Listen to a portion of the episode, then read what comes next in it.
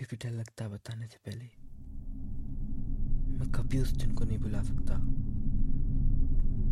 मैं उस दिन एक काम से स्कूल देर तक रुक गया था।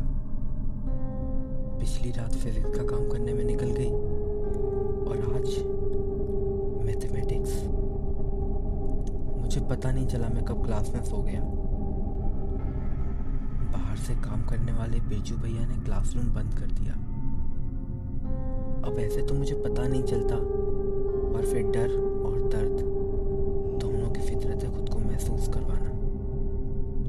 शरीर से सो रहा था मैं कि तभी मुझे ऐसा लगा मेरे गर्दन पे किसी का हाथ है। मैं वहीं डर गया।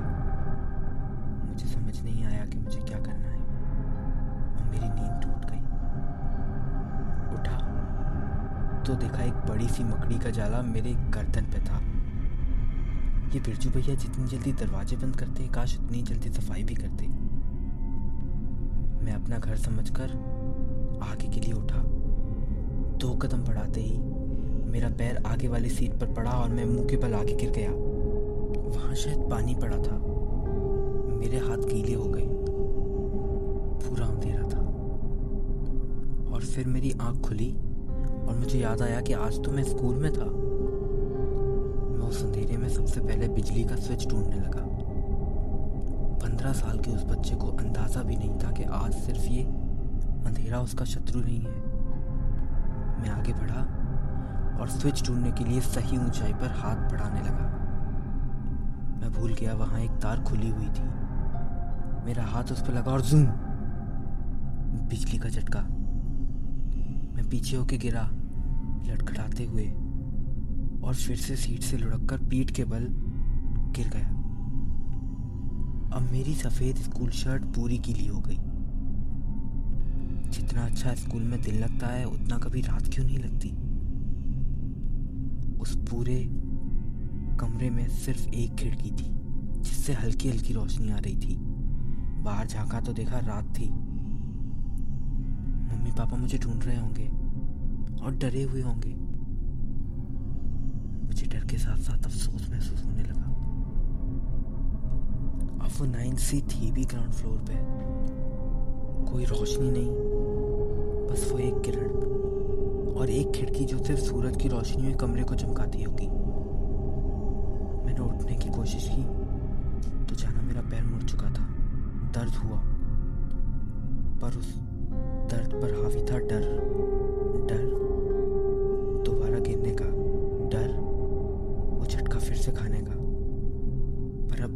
स्विच ढूँढने की इच्छा मैंने छोड़ दी।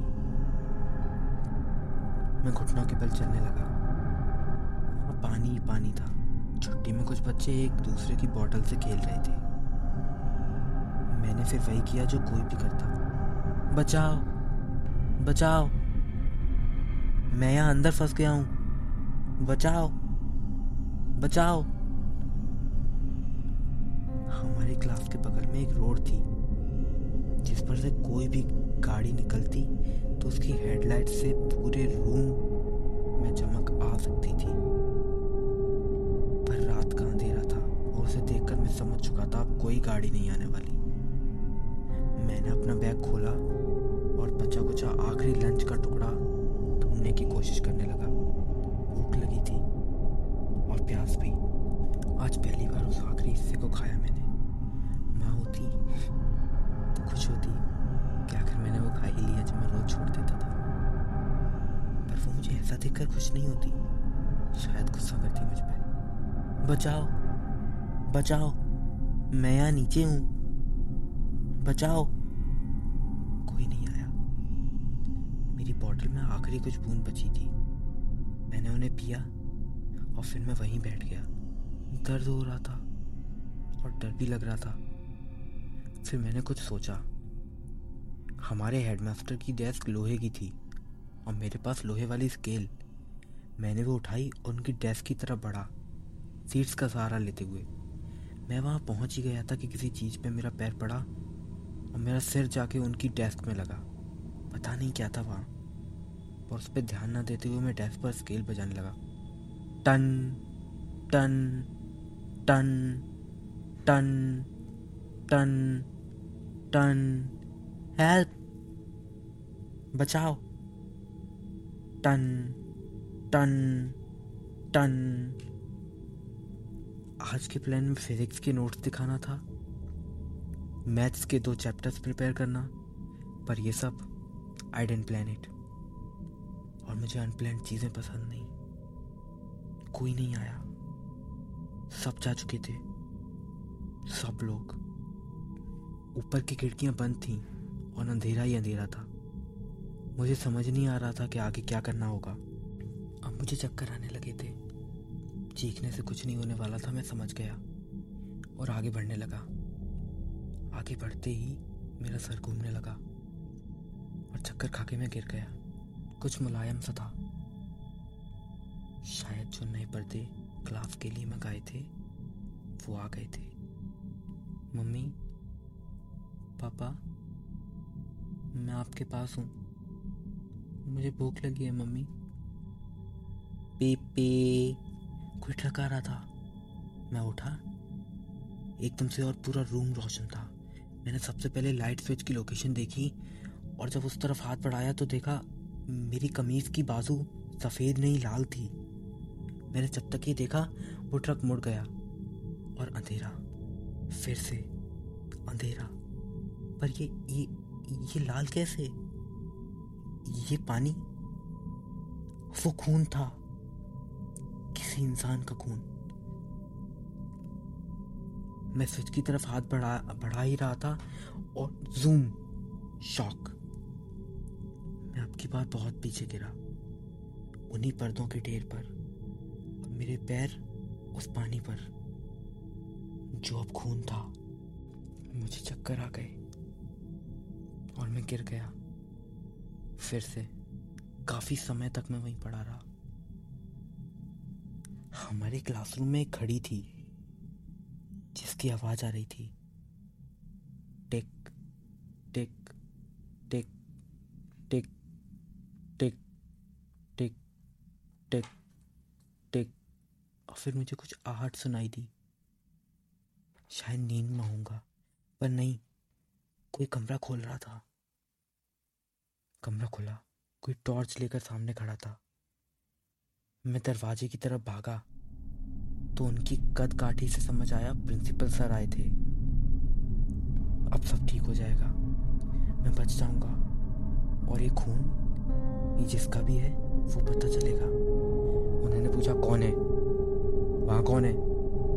मैंने बोला, सर सर, मैं सर मैं गलती से यहाँ रह गया था और बिज्जू भैया ने फिर दरवाज़ा बंद कर दिया शायद। हम्म, आओ मेरे साथ ऑफ़िस में। तुम्हारे घर कॉल करते हैं। चलो मैं रूम लॉक कर देता हूँ। सर सर वो यहाँ पर खून। सर सर यहाँ। तुम चलो वो सब मैं देख लूँगा। मैं आगे बढ़ा और तभी शूट। गन शॉट सीधे मेरे कान के पास से गया। तभी किसी की आवाज़ आई। तुम भाग जाओ यहाँ से। भाग जाओ। मैं देख लूँगा इन्हें। ये तो बिरजी बिरजू भैया की आवाज़ थी। वो रात की ड्यूटी गेट पर करते थे। मैं भागा। सीढ़ियों से सीधे गेट तक। फिर गेट से बाहर। और फिर मैंने खुद को देखा।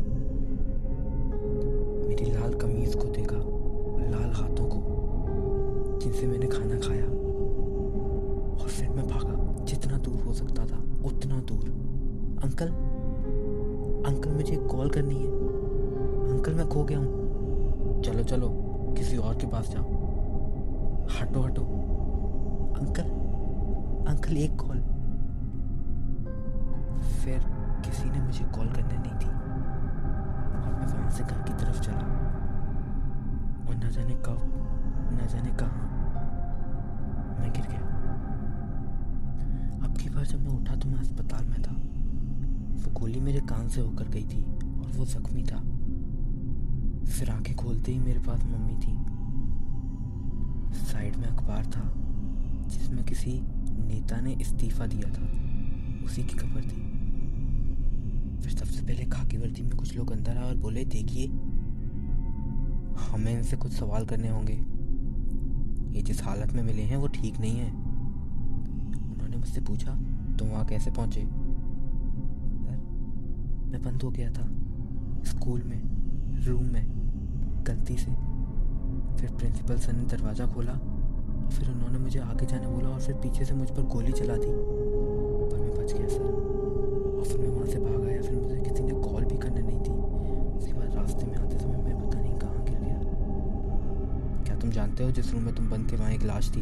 लाश? नहीं, सर। वहाँ तो खून था। हाँ वहाँ हेडमास्टर की डेस्क के पास एक लाश भी थी। तुम खुश नसीब हो जो बच गए। पर सर क्या आपने वो हमने तुम्हारे प्रिंसिपल मिस्टर सिंह को अरेस्ट कर लिया है मर्डर चार्जेस हैं उन पर। और अब जबकि तुमने बताया तो अटेम्प्ट टू मर्डर के भी।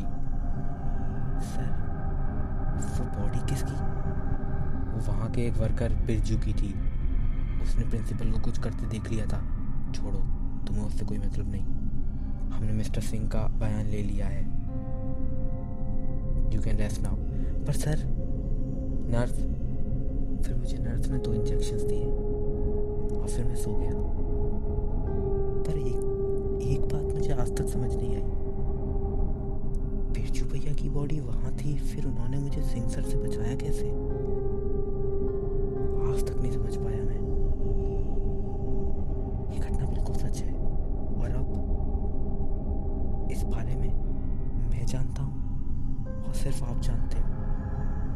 और मैं चाहूँगा आप भी इसे राज रखें।